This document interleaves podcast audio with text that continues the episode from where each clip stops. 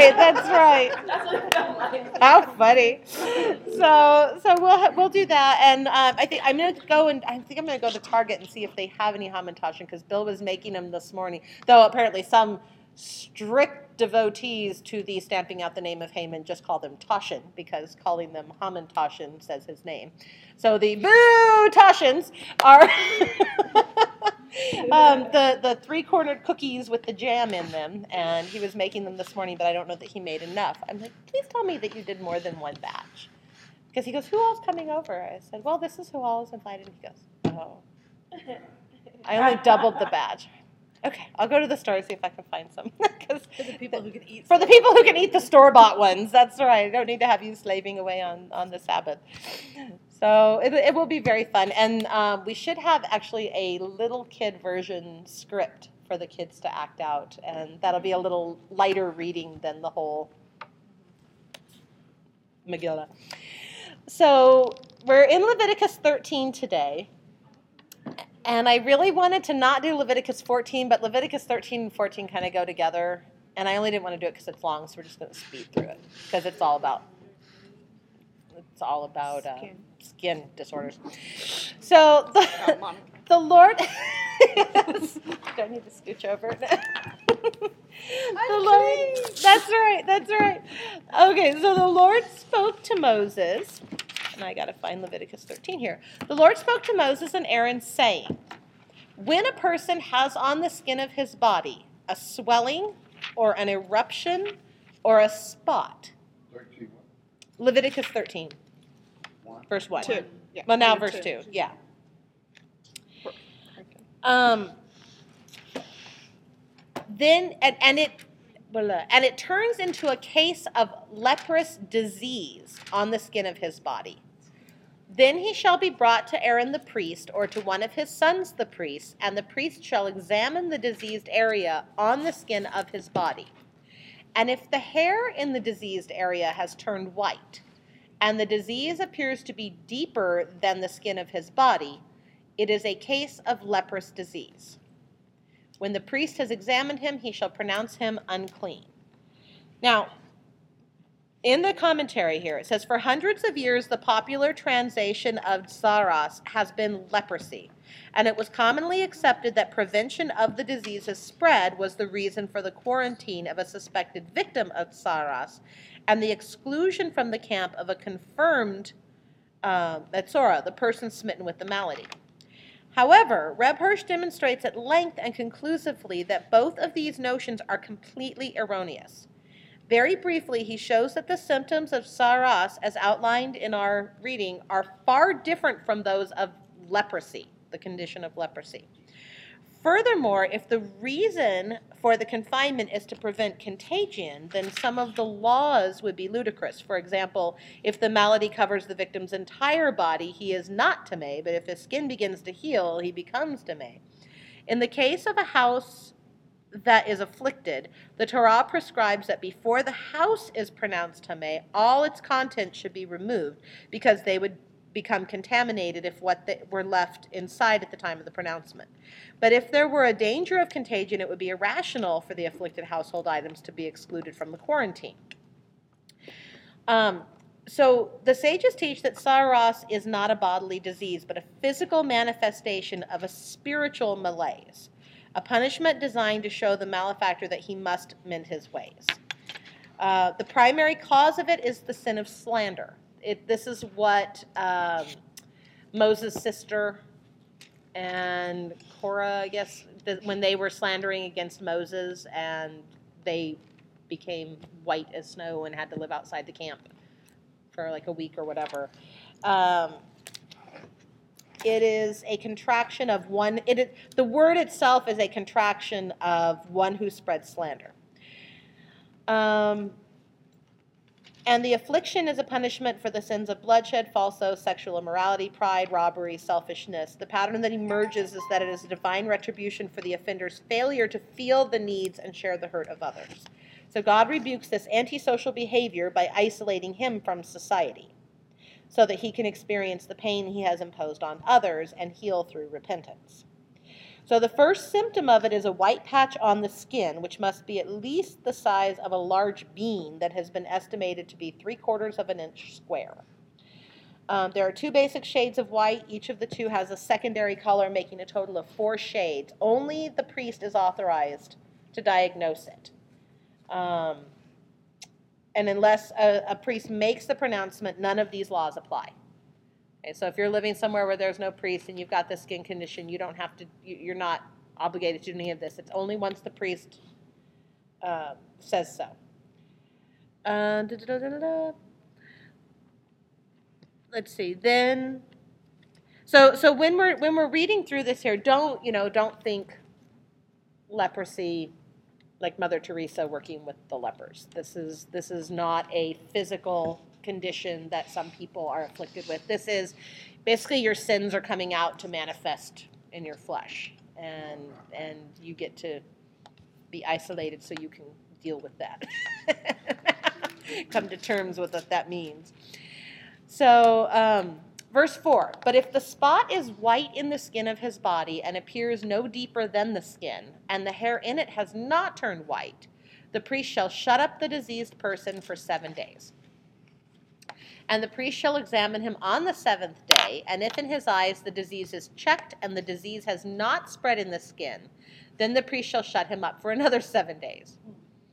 And the priest shall examine him again on the seventh day. And then if the diseased area has faded and the disease has not spread in the skin, then the priest shall pronounce him clean. It is only an eruption, and he shall wash his clothes and be clean. But if the eruption spreads in the skin after he has shown himself to the priest for his cleansing, he shall appear again before the priest. And the priest shall look, and if the eruption has spread in the skin, then the priest shall pronounce him unclean. It is a leprous disease. When a man is afflicted with a leprous disease, he shall be brought to the priest, and the priest shall look. And if there is a white swelling in the skin that has turned the hair white, and there is raw flesh in the swelling, it is a chronic leprous disease in the skin of his body, and the priest shall pronounce him unclean. He shall not shut him up, for he is unclean. So he doesn't even get that window of, let's see what happens with this, that observation week. And if the leprous disease breaks out in the skin so that the leprous disease covers all the skin of the diseased person from head to foot, so far as the priest can see, then the priest shall look, and if the leprous disease has covered all his body, he shall pronounce him clean of the disease. It has all turned white, and he is clean. Yeah. yep. If it spreads to where it covers his entire body, He's clean. then he's clean. Which is one of the reasons why that rabbi is like, this cannot possibly be about the issue of it being contagious and a physical disease because Yeah. that would make no sense. Right. You are thoroughly sick, you're fine. You know? but, um, partially sick. yeah, yeah, exactly. So like you're then. the days you have before you die. Yes. It says two things happen here. The affliction on the entire skin of the original affliction is still a tzaraas color, and the Zara spreads until it covers the entire body from his head to his feet. Paradoxically, he is declared pure even though it covers his entire body. And so you can't spread it to anybody else? No. Well, there's this this all the way. what the the argument that they make is that it is not a contagious thing that has nothing to do with being contagious that it is just your sins coming out on your body and that the reason for isolating you is because the sins that would bring this about are you judging other people and slandering them so so let's say so you're slandering people you're a big old gossip and you're destroying everybody's character so you break out in this the remedy for this is to isolate you so that you don't have the privilege of being around other people. And in that isolation, you're supposed to work it out with God as to what's going wrong in your character, that you're slandering everybody in his community. So Hollywood got it wrong too. I saw Yeah. Ben- I saw Ben Hur. That's right. That didn't- Not Hollywood. Ben Hur. Please don't tell me. Hollywood always gets it wrong. I know. No. Every, every time I see the story of, of, of Jesus, you know, and you see the kid, the, it's the, he's just a baby. Yeah. Arms, in the arms or laying in the manger. Uh-huh. And there's the still don't get it. I know. Still, Yeah, he was probably young two. child, Yes. baby. Yes. How the funny. leopard thing. You see the leopard thing Yes. in her? Yes. Like- Like they're falling apart. Yeah, their arms are. It's like the zombie apocalypse. They're just dropping body parts everywhere. Walking Dead. Somebody's mother. So now he's so he's if they com- turn completely white with this, and it and it also may be that it's a thorough thing, and they're just the color hasn't come back to them. You know what I mean? It may have it. I mean, it, it may have been that it, it ran its course, and they can go, okay, it's this is just the end of it. But it says in verse 14, but when raw flesh appears on him, he shall be unclean. And the priest shall examine the raw flesh and pronounce him unclean. Raw flesh is unclean, for it is a leprous disease. But if the raw flesh recovers and turns white again, then he shall come to the priest, and the priest shall examine him. And if the disease has turned white, then the priest shall pronounce the diseased person clean. He is clean. So, okay, so this is thorough in you, but you're not oozing wound. So we're okay. If there is in the skin of one's body a boil and it heals, and in the place of the boil there comes a white swelling or a reddish white spot, then it shall be shown to the priest. And the priest shall look, and if it appears deeper than the skin and its hair has turned white, then the priest shall pronounce him unclean. It is a case of leprous disease that has broken out in the boil. But if the priest examines it and there is no white hair in it, and it is not deeper than the skin but has faded, then the priest shall shut him up seven days. And if it spreads in the skin, then the priest shall pronounce him unclean. It is a disease. But if the spot remains in one place and does not spread, it is the scar of the boil, and the priest shall pronounce him clean. That does sound like not spreading infection. That one. That one does, and I think that um, it heals in seven to ten days. Yes. And I, you know, what's interesting to me is as I read these things, I think about, um, you know, things like pimples and and al- allergy, uh, the eczemas and the different, like like we were talking about. And I think, I think of, um, you know, we talk a lot about how sin has affected the whole world, and we can't expect to live without it touching us. And I do wonder sometimes if all of those I mean they're they're not that they're necessarily a manifestation oh you know like we can look and go oh you know Marie's got a pimple. She must be slandering people. But that we can say that's right. Who are you talking about? Don't trust Marie. You know? But Dang, that's still clean though. that would be clean once he's at the toe no open wound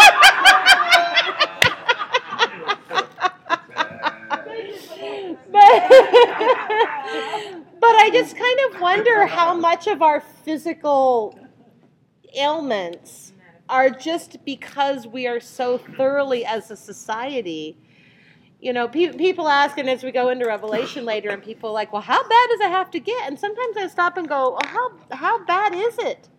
I don't think we realize how bad it is. I don't think we realize, you know, sometimes I'm watching TV and I'm like, sin violation, sin violation, sin violation, witnessing sin violation. I should maybe turn the TV off. But you know, it's it's one of those it's one of those things where it is so prevalent in our society that it's just it, it's it's normal and even when you acknowledge it as wrong, it's darn near impossible to completely get away from. That's why I watch TV, just so I can count the sin violations. That's right. That's right. Harvey not interested in And- none of that.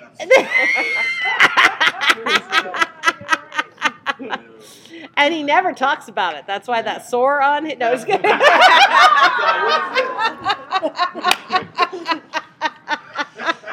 the extra person coming out.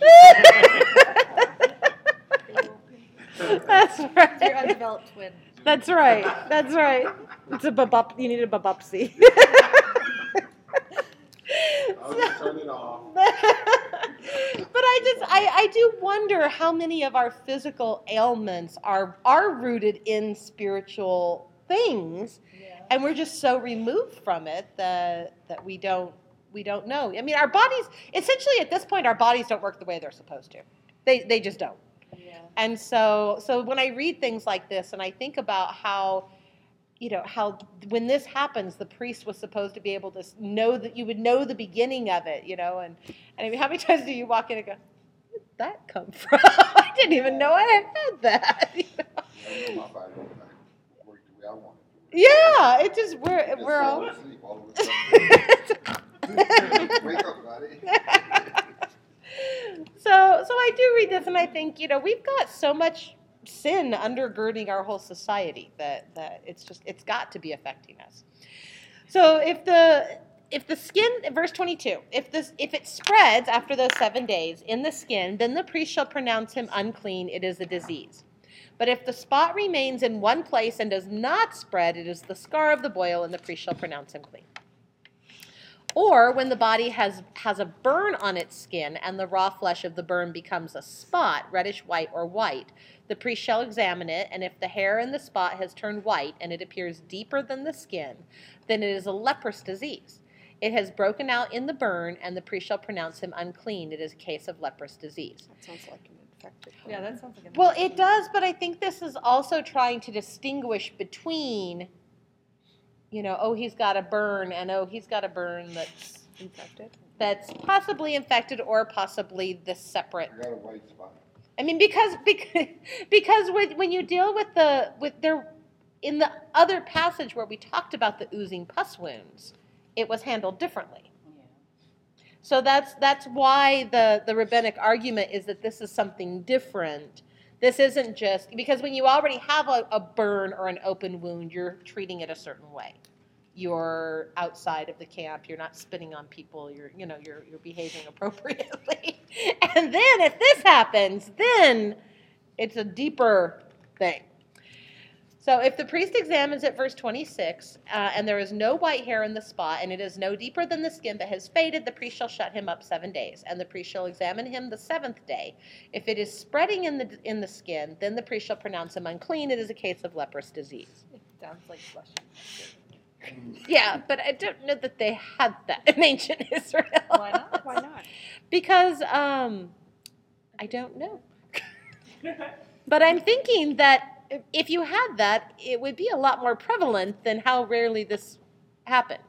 Because- often enough it was in the Torah. But but It this is very rarely as it is. Yeah. right. But this is this is deal. This is specifically talking about like what happened with um, Miriam when she slandered Moses. It was like a it was a thing. It just like manifested suddenly. No, it your appeared on you. infected, you. Well, this yes, and we may have moved on into that, but when it talks about there there are infection things, but then there is this is a different. This is believed to be a different thing.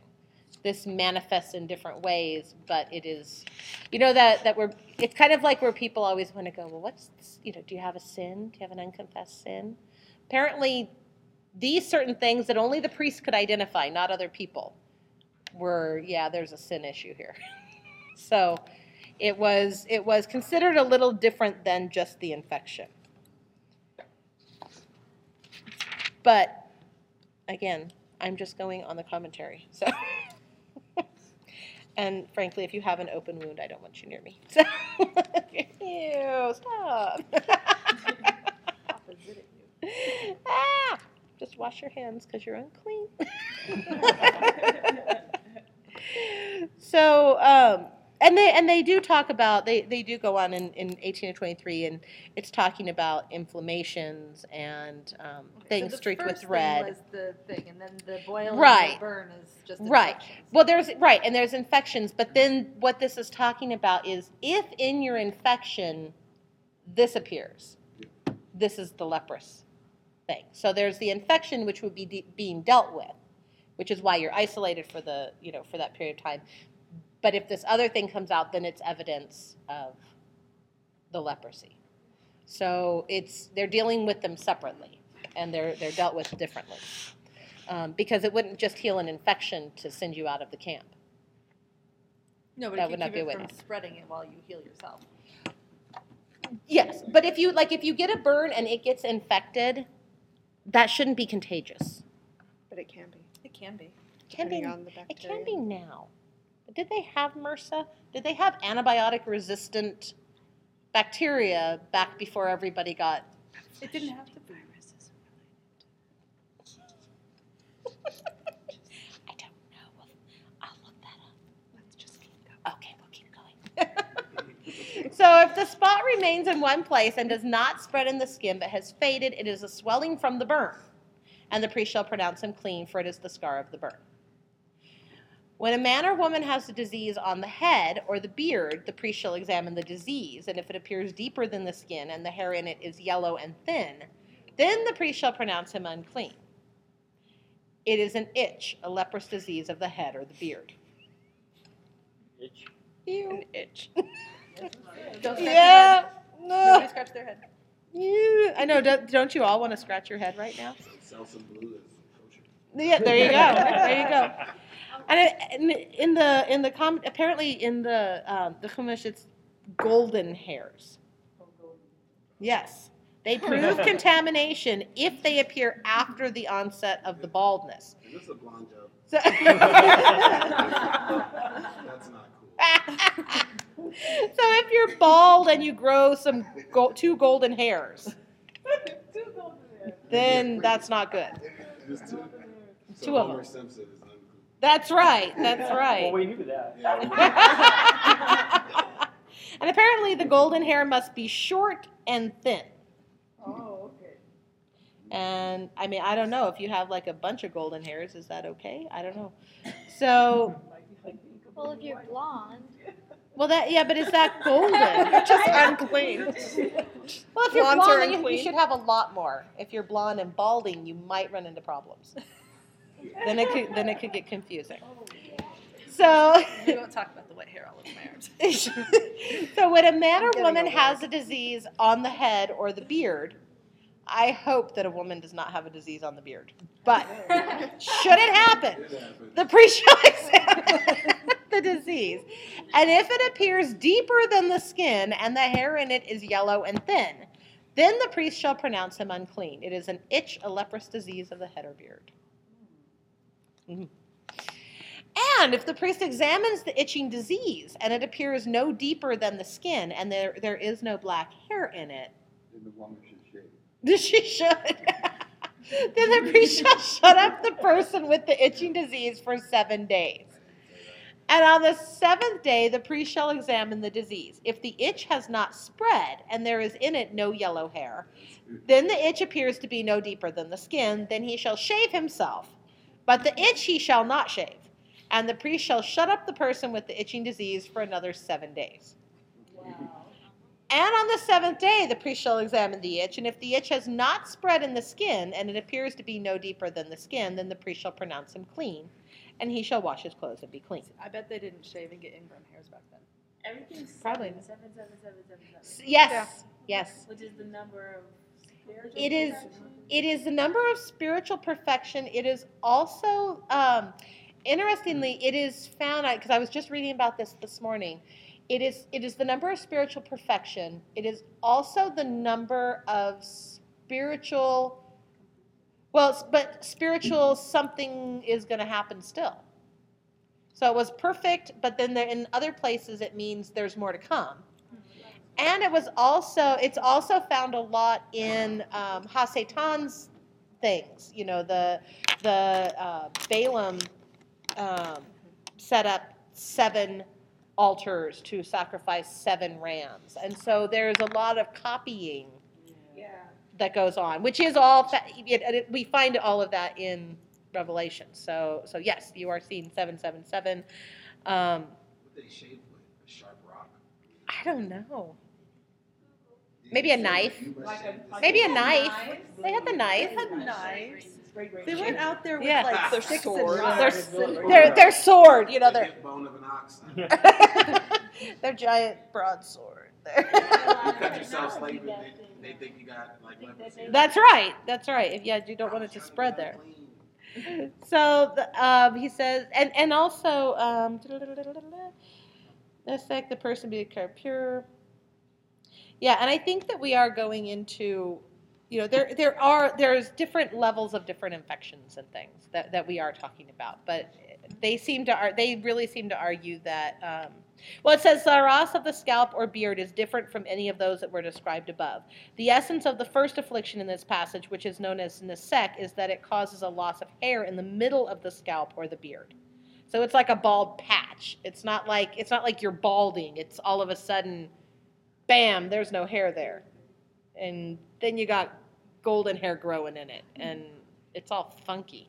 Rob gets little bald patches when he's stressed. But does he grow golden hairs there? then I think he's okay. so, if the baldness appears in the front or back of the head, their laws are different and are found. We'll get to them. The bald spot must be at least the size of, of the bean and carefully surrounded by hair. The color of the patch is immaterial and no discoloration of the skin is necessary. Um, and the appearance of white hairs is not a proof of contamination in this case. The only way these parts of the body can be host to tzaraas is if they have a hair loss and have the symptoms given in this passage. So they they t- seem to So maybe he just needs a seven day vacation. there you go from the stress and and so they they seem what what they seem to be suggesting is that all of these different places where the tzaraas can appear is because there's you know if there's illness in the body then it's more likely to manifest there but the manifestation itself is of you know go and and and you have to keep in mind also that there is a very interconnected mind body spirit thing going on in all of the understanding so we might call it an infection and treat it with antibiotics and make it go underground, but there may be a spiritual thing going on. You know, our, our culture doesn't tend to acknowledge the spiritual unless it's in a you must have a demon kind of a way. You know, there there's it's not it's not in a condemning, you know, what unconfessed sin do you have so much as a maybe go rest. Pray see what's underneath all of this. And I think that there is wisdom in that. Whenever I've got something that, um, in fact, I, I've got a book, and it's not a Christian book by any means. It is a spiritual book, and I don't, I don't ascribe to her teachings, but I find it quite fascinating that she outlines the the body spirit or the body soul connections between different illnesses. And generally, people who have this illness struggle with this issue. You know, people who have this problem in their relationship with this mother often have, you know, with their mother often have this manifestation. Or if you're continually hurting this part of your body, consider this. And and I have find found almost consistently that when you know, when I'm dealing with something chronic, I'm like, I wonder what that is. And I'll go look it up. I'm like, dang, that's the thing I'm dealing with. and so, you know, I don't I don't then switch to her, you know, positive spiritual affirmations, but but I pray and I go, okay, Lord, if there is something going on in this, help me work through this. And usually when I've worked through that issue, the physical resolves itself. And and so I think that there is I think that, that there are different levels of the connection. And so they're not saying, you know, if you get if you if you get a burn, clearly you are wrong with God. But if in the midst of that burn, when you're properly treating it, suddenly you get an oozing infection that manifests this way, maybe something else going on. so, so you know, looking at all of that kind of put together. Um, so the seventh day, the priest shall examine the itch, um, verse 33 or verse 34. And if it is not spread in the skin and it appears to be no deeper than the skin, then the priest shall pronounce him clean, and he shall wash his clothes and be clean. But if the itch spreads in the skin after his cleansing, then the priest shall examine him, and if the itch has spread in the skin, the priest need not seek for the yellow hair, he is unclean. But if in his eyes the itch is unchanged, and black hair has grown in it, the itch is healed, and he is clean. And the priest shall pronounce him clean. When a man or a woman has spots on the skin of the body, white spots, the priest shall look, and if the spots on the skin of the body are of a dull white, it is leukoderma that has broken out in the skin. He is clean. So that's that's different. That just means you've got eczema or something. Um, in fact, I want to see what word they have in here for verse 39. Do, do, do. Oh, it is bohak. That's what they call it. That does not help me at all. Thank you Um, for being useless. That's right. That's right. And, and so, yeah, that doesn't really help. So, verse 40 if a man's hair falls out from his head, he is bald. He is clean. He's fine. if a man's hair falls out from his forehead, he has baldness of the forehead. He's clean. I'm liking this. Keep going. but if there is on the bald head or the bald forehead a reddish white diseased area, it is a leprous disease breaking out on his bald head or his bald forehead. Then the priest shall examine him, and if the disease swelling is reddish white on his bald head or on his bald forehead, like the appearance of leprous disease in the skin of the body, he is a leprous man, he is unclean. The priest must pronounce him unclean, his disease is on his head. The leprous person who has the disease shall wear torn clothes and let the hair of his head hang loose, and he shall cover his upper lip and cry out, Unclean, unclean! He shall remain unclean as long as he has the disease. He is unclean, he shall live alone. His dwelling shall be outside the camp. That's sad.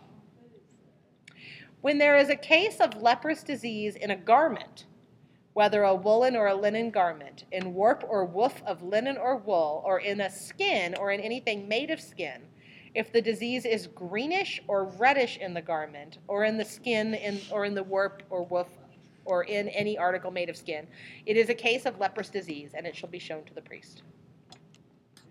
And the priest shall examine the disease and shut up that which has the disease for seven days. Then he shall examine the disease on the seventh day. If the disease has spread in the garment, in the warp, or the woof, or in the skin, whatever be the use of the skin, the disease is a persistent leprous disease. It is unclean, and he shall burn the garment, or the warp, or the woof, the wool, or the linen, or any article made of skin that is diseased, for it is a persistent leprous disease. It shall be burned in the fire. So that sounds not like not spreading it. That sounds like mold. Well, there is a, there actually is a separate discussion of mold, I know. But, but I mean, yes, like- it does sound like mold. Yeah, mine said mildew. Yeah. Um, and this. Mine says penicillin.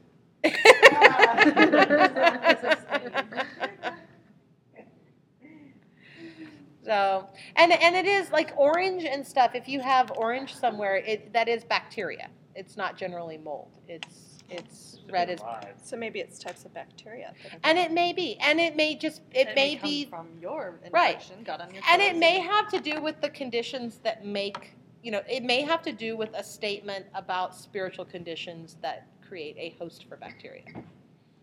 You know, it's it's which, like I said, we live in a society where I think we're all ripe for.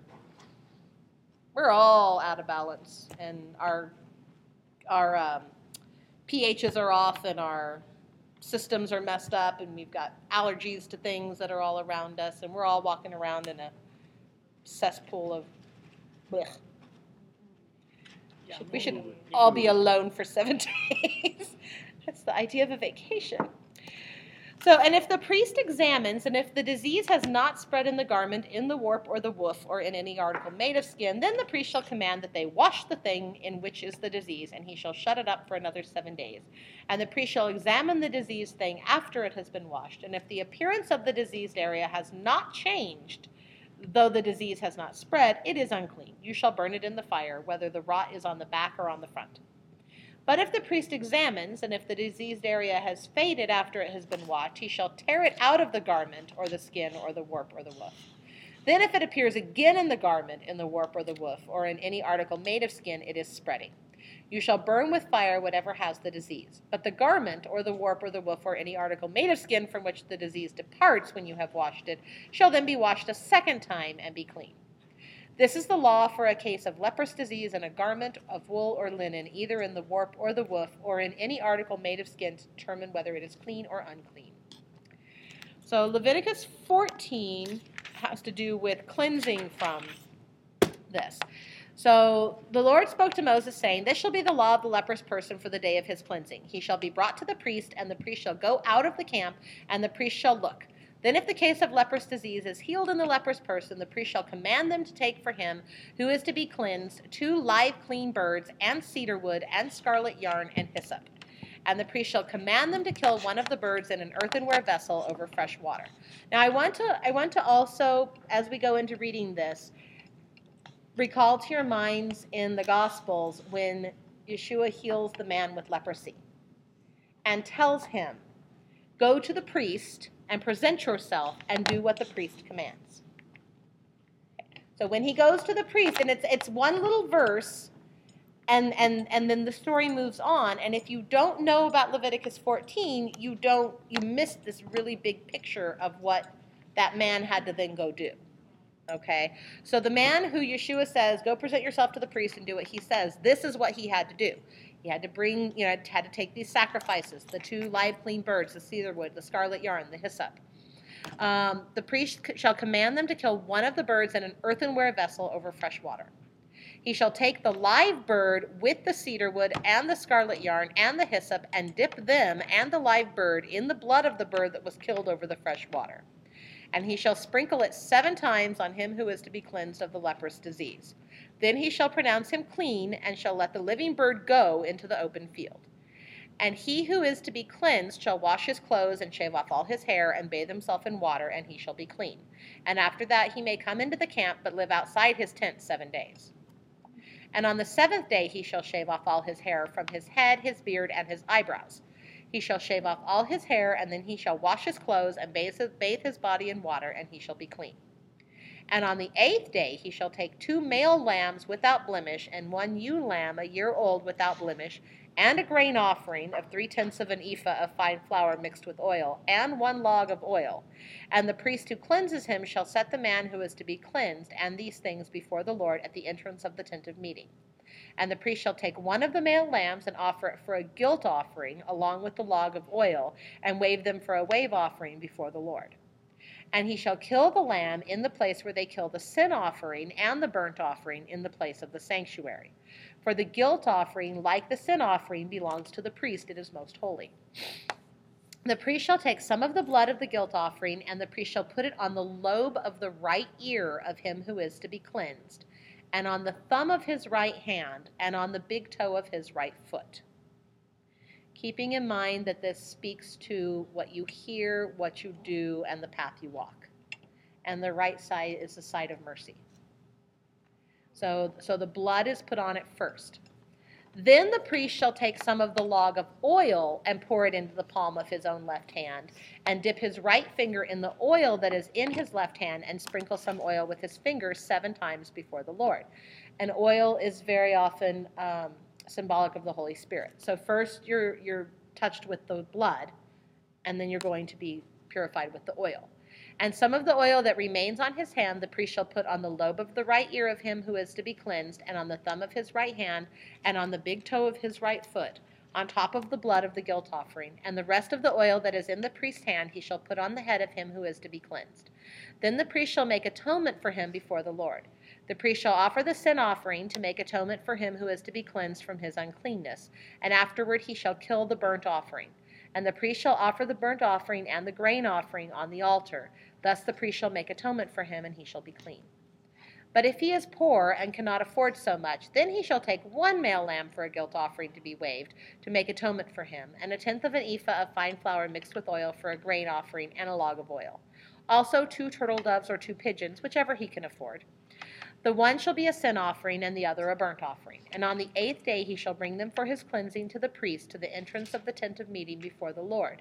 And the priest shall take the lamb of the guilt offering and the log of oil, and the priest shall wave them for a wave offering before the Lord. And he shall kill the lamb of the guilt offering, and the priest shall take some of the blood of the guilt offering and put it on the lobe of the right ear of him who is to be cleansed, and on the thumb of his right hand, and on the big toe of his right foot. And the priest shall pour some of the oil into the palm of his own left hand, and shall sprinkle with his right finger some of the oil that is in his left hand seven times before the Lord. And there's the seven again. And the priest shall put some of the oil that is in his hand on the lobe of the right ear of him who is to be cleansed, and on the thumb of his right hand, and on the big toe of his right foot, in the place where the blood of the guilt offering was put. And the rest of the oil that is in the priest's hand he shall put on the head of him who is to be cleansed, to make atonement for him before the Lord. And he shall offer of the turtle doves or pigeons, whichever he can afford, one for a sin offering and the other for a burnt offering, along with a grain offering. And the priest shall make atonement before the Lord for him who is being cleansed. This is the law for him in whom is a case of leprous disease, who cannot afford the offerings for his cleansing. And this is another reason why the rabbis say there's something spiritual going on here, because if you're just infected, you don't need a sin and a guilt offering. You don't need, uh, uh, you know, this is this is something else is going on here. So the Lord spoke to Moses and Aaron, saying, When you come into the land of Canaan, which I give you for a possession, and I put a case of leprous disease in a house in the land of your possession, then he who owns the house shall come and tell the priest, There seems to be there seems to me to be some case of disease in my house. Then the priest shall command that they empty the house before the priest goes to examine the disease, lest all that is in the house be declared unclean. And afterward the priest shall go in to see the house, and he shall examine the disease, and if the disease is in the walls of the house, with greenish or reddish spots, and if it appears to be deeper than the surface, then the priest shall go out of the house to the door of the house and shut up the house seven days. That does sound like mold. Um, well, or bacteria, because mold is Mhm. different from Yeah. bacteria. Right. And the bacteria would be once it's um, Well, the green would be the mold and the red would be the bacteria. Possibly, except that everything in the house should have been left in there if the house has mold, because otherwise you're just removing it and taking it out into the, which is why they, s- you know, They maybe they're airing it out. possibly. You know, Moving on. and I think, and I do think, I mean, obviously there is a physical representation here of what's going on. It's just what's understood to be the cause of it. Um, and then the priest shall command that they take out the, s- oh, if, and the priest, verse 39, shall come again on the seventh day and look. If the disease has spread in the walls of the house, then the priest shall command that they take out the stones in which is the disease, and throw them into an unclean place outside the city. And he shall have the inside of the house scraped all around, and the plaster that they scrape off they shall pour out in an unclean place outside the city. Then they shall take other stones and put them in the place of those stones, and he shall take other plaster and plaster the house. If the disease breaks out again in the house after he has taken out the stones and scraped the house and plastered it, then the priest shall go and look. And if the disease has spread in the house, it is a persistent leprous disease in the house, it is unclean. And he shall break down the house, its stones and timber, and all the plaster of the house, and he shall carry them out of the city to an unclean place. Moreover, whoever enters. Huh? Is it like a junkyard? Yeah. Moreover, whoever enters the house while it is shut up shall be unclean until the evening. And whoever sleeps in the house shall wash his clothes, and whoever eats in the house shall wash his clothes. But if the priest comes and looks, and if the disease has not spread in the house after the house was plastered, then the priest shall pronounce the house clean, for the disease is healed. And for the cleansing of the house he shall take two small birds with cedar wood and scarlet yarn and hyssop, and shall kill one of the birds in an earthenware vessel over fresh water and shall take the cedar wood and the hyssop and the scarlet yarn along with the live bird and dip them in the blood of the bird that was killed and in the fresh water and sprinkle the house seven times. Thus, um, it's an it's a plant. It's an like an essential oil, but there there's a hyssop um, plant. And Picturing cleansing house. Yeah. a person with with pigeon blood. yeah, Diseased pigeon blood. Yes. And he shall let the live bird go out of the city into the open country, so he shall make atonement for the house, and it shall be clean. This is the law for any case of leprous disease, for an itch, for leprous disease in a garment or in a house, and for a swelling or an eruption or a spot, to show when it is unclean and when it is clean. This is the law for leprous disease. Hmm. Yeah. So, going to Revelation. Dun dun dun. But uh, but the, that is all very important because there there is the there is the, just finally there is the connection between the physical and and the spiritual and and that is we're going to see that a lot in Revelation. Um, couple of things that I want to introduce as we as we move into this. First of all, the book of Revelation is believed to be written somewhere between 70 AD and 95 AD, depending on who you ask and what their thoughts are on on uh, who wrote it. Generally accepted to be by John, who wrote the Gospel of John and the letters of John. Though there is an argument that because it's an apocalyptic writing, and apoc- apocalyptic writings uh, were often written in other people's names um, to give them credit. Uh, some people argue that it's you know a couple of other people. I am of the belief that it was John, and it was written on the island of Patmos when he was in prison there for for his faith. And I am especially of that belief because I find what he writes very consistent with the other writings. Um, we had talked before when we went through the Gospels about John's Gospel being the sod or the most mystical level of, of the Gospels, and that he has a lot of reference to ancient um, mystical writings, and and that's kind of what I've been pouring through is is a lot of that, and and I'm finding just some really fascinating stuff that is making so much in Revelation. I'm going, oh, okay, I get that. Um, one of the things I want to introduce to you today is um, it's from the writings of the Zohar, which is an ancient mystical book.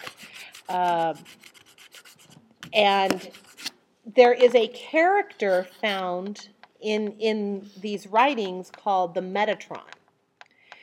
And the Metatron is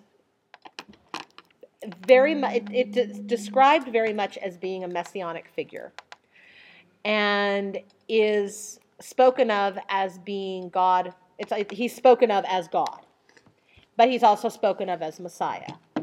And um, the the idea for the Metatron is based on the idea that there is uh, a an eternal, divine, heavenly throne room that Moses was shown and, and we talked about this when Moses was, you know, when it's saying to Moses, build it as you were, you know, as according to the model you saw, and you know, as as it was shown to you, as it was revealed to you.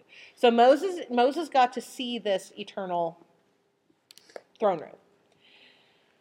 When the tabernacle was built and was then eventually overseen by Joshua with the Levites performing the priestly roles there is believed that when when the tabernacle was was built in the earthly that another tabernacle was built in in the celestial or in the heavenlies. And that it's a spiritual temple a, or spiritual tabernacle and that it is overseen by the metatron. And we have a lot of reference in like the book of hebrews it compares yeshua to joshua. You know it talks about him being a joshua figure there's a lot of connecting of those two um, people.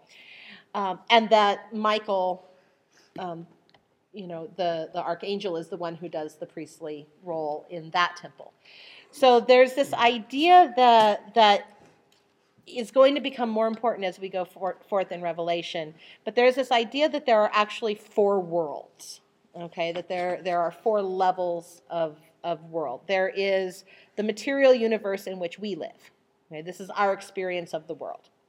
Then there is, um, and that, that's the Asiya. There's the Yetzirah, which is the abode of the lower angels, men's souls, the Garden of Eden, or what we would call the spiritual realm. You know, it's where it's where um, you know it's it's the spiritual all around us. Then there is Beriah or creation, which is considered heaven proper. It's the it's the first separation of the divine. So it's the throne room of God where the archangels are. Okay, is this is this does this make sense? So we've got our physical that we can live in, the spiritual that occasionally breaks through. Then there's the throne room of God, and then there is the Azilut, which is the eternal, unchanging divine world. And as we go forth in Revelation, um, we have to we have to be careful that we don't read the book of Revelation as a linear story. Because that's how most doctrines that come about in times it's because it's it's it's read as a linear story. This happens then this happens then this happens. But there are some evidences that there are certain things happening at the same time in different realms so there's things happening in the physical but then there's also things happening in the throne room of god and then there's things you know and so and there are how that all works out um, there is also there is the tree of life, and I'm going to try and figure out a way to explain this better and, and go into this better. But the tree of life uh, has to do, the, the understanding um, of it has to do with what's called the Sephiro, or the different characteristics of God. And that they are all part of Him, but that there are some that are shown to us and we experience you know we, we get we are made aware of different aspects of god at different times and there is a lot of reference to um, what's called the the Tiferet, which is right at the center, which is a very um, it's a, it's uh, one of the meanings of it is Messiah. So Messiah is at the heart of it all and pulls it all together. Um, this is just from ancient Jewish writings. And, and so I'm trying to explain a couple of these ideas so that as we go in and read them, I can show you where Oh, the arguments that, that, that this might this may be what John is talking about in, in diff- certain parts. So we're we're going to read Revelation one today, and um, the revelation. He says this is the revelation of Yeshua Hamashiach, which God gave him to show to his servants the things that must soon take place. He made it known by sending his angel to his servant John, who bore witness to the word of God and to the testimony of Yeshua HaMashiach, even to all that he saw. So he's saying this, you know, this is a revelation. An angel, you know, brought this to me. Um, blessed is the one who reads aloud the words of this prophecy, and blessed are those who hear and who keep what is written in it, for the time is near. Who are being blessed? That's right. So just the very reading of this, even if we don't understand a lick of it, there's a blessing attached. How do you John? Ready for. Yochanan? Yeah. So, and and keeping in mind also the time is near. You know, this was written what two thousand years ago. Near is a relative term, and and, In infinity. and yes, and and in in which realm? In the realm outside of time, where it's all happened already and is happening, and or was, and and, and will to be exactly. So John, this is this is this is who this is addressed to. This letter is addressed to the seven churches that are in Asia. And and as we go into what those seven churches are next week, there there definitely is you know in apo- in apocalyptic writing there is the meaning of the letter that is written to the people group in that day. And then there is the future meaning. Okay? The future meaning has to be understood in light of what the message was to that people. Does that make sense? So you can't you can't say, well, to the church in that day he was saying this.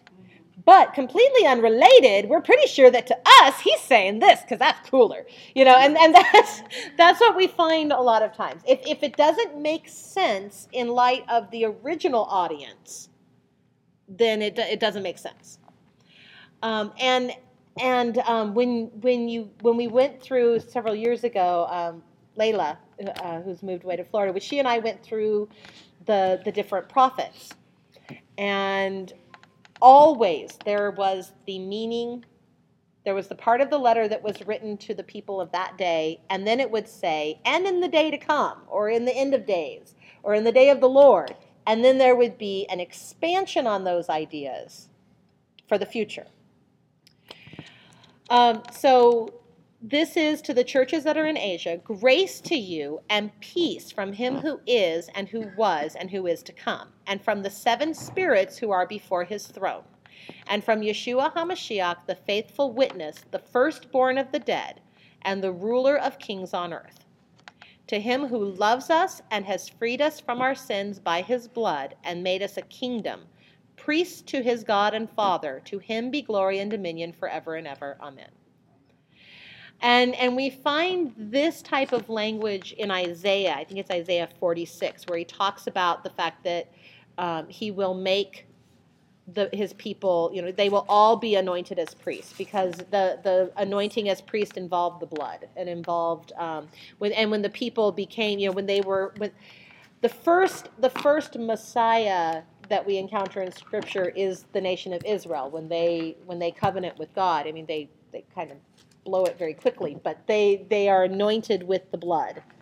Um, and so there is this picture that, that when we are anointed with the blood, we become priests. So it says, Behold, he is coming with the clouds, and every eye will see him, even those who pierced him, and all tribes of the earth will wail on account of him. Even so, Amen. Um, this, if you go into the book of Acts, where we talk, it talks about how this is how he'll return, and we did that whole study where it's the cloud that surrounded Israel. Um, you know, it's it's. I do not believe that it is the puffy white clouds that he's going to, you know, float down on so much as probably a uniting of the material universe and the and the spiritual realm. Um, then he says, "I am the Alpha." Oh, and keeping in mind also the tribes of the earth would be all of the nations that are the peop, the, mem- the people of the nations who are not saved. So so we find we find this this strong delineation. You are either part of Israel or part of the nations. So when you when you get saved, you stop being part of the nations. You become part of Israel. You may still live in the nations, but you're worshiping and your spiritual, you know, you are either part of the kingdom of God or not. He says, I am the Alpha and the Omega, says the Lord, who is and who was and who is to come, the Almighty. Um, and we've kind of talked about this before, where in Greek it's Alpha and Omega, but in Hebrew or Aramaic it would be the Aleph and the Tav. It is the first and the last. It, there is there is meaning in the first and the last. There there is. Um, uh, it is about. There's also reference in the different writings I was looking at to creation and and the messianic age. There's there's all of this connection. Um, the one word that they don't know how to translate from Hebrew is spelled Aleph Tav. The word is pronounced. It's pronounced et. Uh, it generally is a direct object marker. But when you find it, it, it usually references things that are holy, things that have to do with the temple, things that, that are set apart. And when we did the study of the prophets, it was really fascinating because in the part of the letter that was written, the part of the prophecy that was written to that time, you didn't find the word. As soon as it would say, but in the day of the Lord, in the end of days, whatever indicating that it was talking about the future, et, et, et, it was all over the prophetic picture. So what I see here is an indication that we're about to learn something about the second half of all those prophecies. The part where the Aleph Tav is, Tav is there, the part that is about the end of days. So he says in verse 9, I, John, your brother, am partner in the tribulation and the kingdom and the patient endurance that are in Yeshua, was on the island called Patmos on account of the word of God and the testimony of Yeshua. I was in the Spirit on the Lord's day. Um, one of the one of the very ancient beliefs about the Sabbath, um, just like when that temple, you know, there, that tabernacle was built in the physical, there was a tabernacle erected in the heavenly. The belief is that on Shabbat, it all comes together. So on Shabbat, our experience in the physical is is expanded to include an, an experience in the spiritual. Um, they actually believe that man is given an extra level of soul that day, so that he can experience God in a deeper way. Um, and so it's not that there is a blessing for honoring Shabbat; it's that Shabbat is a blessing. That that participating in that is you you get this extra level of soul. You're there with the Lord. So he's saying, "I was in the Spirit on the Lord's day." He's, I, I, was, I was studying, I was in this deeper level of understanding. And I heard behind me a loud voice like a trumpet saying, Write what you see in a book and send it to the seven churches to Ephesus and to Smyrna and to Pergamum and to Thyatira and to Sardis and to Philadelphia and to Laodicea. Then I turned to see the voice that was speaking to me.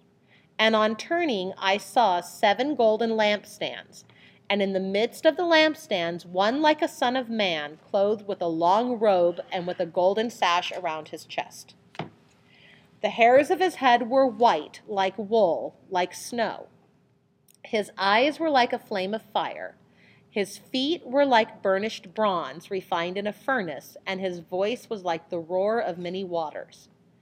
In his right hand he held seven stars. From his mouth came a sharp two edged sword and his face was like the sun shining in full strength. Um, he, yeah. Well, and keeping in mind that, that elsewhere we're told that the word of God is a sharp two edged sword. So this is saying that the word, that the Torah is emanating from his mouth. Okay, this is, this is the, the one from whom the Torah was spoken. Uh, when I saw him, I fell at his feet as though dead. But he laid his right hand on me, and the right hand being the hand of mercy, saying, Fear not, I am the first and the last, and the living one. I died, and behold, I am alive forevermore, and I have the keys of death and Hades. Yes, it is. It is. Um, but it is it is very much like the descriptions of the Metatron. This this yeah, whi- which is who you you know it's the Yeshua character. It's the person who would come and do all these things. It's the the person who would fulfill all these roles before they understood you know who it would be. So John's able to look at all of these ancient writings and go clearly this is Yeshua. You know, this is who fits this role. This is who did these things. So write therefore the things that you have seen, those that are, and those that are to take place after this.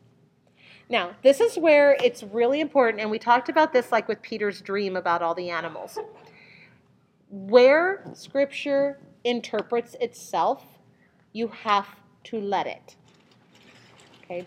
You can't just look at a dream or a vision and think you understand it and not read far enough to know that it's going to tell you actually what it says.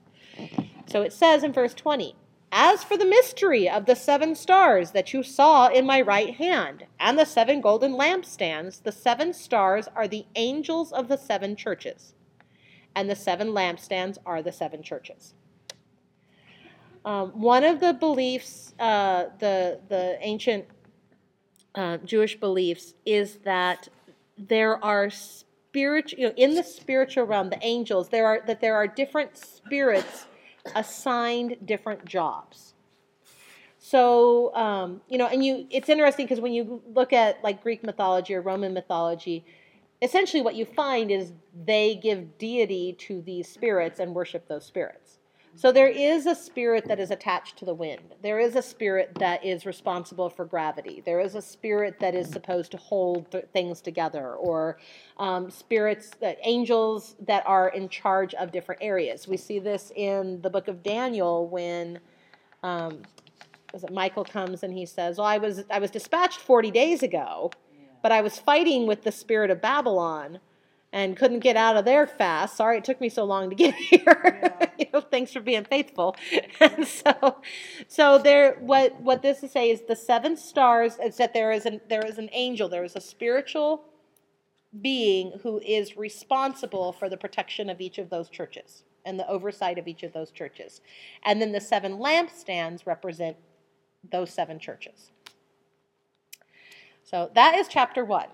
And I thought that was a lot. So I didn't go into chapter two where it's a lot more. we'll do that next week. Um, when we go into the chapter two, we're going to talk about you know, he starts t- writing to specifically to each of the, the churches. And um, one of the very common ideas in that is that each of the churches represents a different age of the church. But that only comes from a very linear idea. And it's all based on the idea that whatever church is teaching that is currently the Philadelphia church. We're the one that got it all right and the next church is going to be the really bad one that is at the time of the tribulation. So, aren't we lucky we're the Philadelphia church? But that has always been the position that whoever's taught that has taken. And there is no church age that aligns with the first five. You know, there you can't go through history and go, oh, well, see here from 1,000 to 1,200, it was clearly this church. You know, it's just Are it's they archetypes? that is that is what the the studies that I've been reading. That is what I believe is that they are arch- that they were literal churches, uh-huh. and that those churches had certain qualities that were archetypes of different believers and different communities going forward, and different communities that you would be able to find at those end of days. So these would be seven prevalent groups. You know, you're going to have your churches that are like this church. You're going to have your churches that are like this church. You're going to have your Yeah. believers who are like this Can church. it? Can that apply as individuals? Yes, yes. Um, and at the but I, I think that it is more As a group? about what group you are a part of. Um, one of the things I was reading talked about, uh, you know, we've we've all heard, you know, you are not part of the church, you are the church, and it's based on the idea of translating the word ecclesia as church. But the idea of translating it as church only comes about uh, through uh, New Testament trans, you know, later New Testament translations, and really ecclesia and the the Hebrew parallel uh, is assemblies. So it is talking about the communities, the communities that you're a part of. Um, either assemblies or the messianic community are generally the, the better translations um, from the Greek. So there is an element of you, but there is also that corporate, you know, if you're a part of something, you know, if you if you've attached your if you've attached yourself to a church that's really like this group, maybe you need to reconsider. If you've attached yourself to a group that's trying to be this way, you know. And and in each of the churches though, he does address the faithful in each of them. So he says, you know, in each one he goes through and he goes, but I know that there are some of you who are faithful. There are some of you who are hearers and doers of the word. You hold fast, or you do this, you know, or or and in one of the churches he says, get out of there. You know, this is, this is you should not be there. This is not what's going on. So as we go through, we'll look at each of the different churches. We'll look at the qualities that they had. Um, a lot of the things that are said specifically to them it's it's really amazing. Like the one where he talks about them being neither hot nor cold, but but lukewarm. They they are in an area where there were natural sources of water, and you know a, a lot of times you'll hear the teaching that you want to be hot, you don't want to be cold, but you really don't want to be lukewarm. But in truth, there were healing properties to the hot waters, there were healing properties to the cold waters. But the waters that were lukewarm were the ones that were in, you know, they were the stagnant waters. Yeah. So it's being cold was just as good as being hot. Yeah. You didn't want to be stagnant. You wanted to be living water. You wanted to be flowing from a source. So, so we're gonna we're gonna look at that kind of thing. What was going on in the you know the region of that church or in the in the geography that he references? How does his message to them? You know, how would they have have heard both the the instruction and the imagery?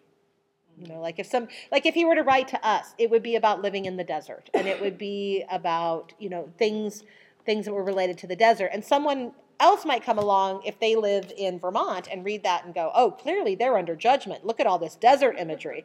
You know, it's it's harsh and, and dry and, and hot. Obviously, they're they're condemned.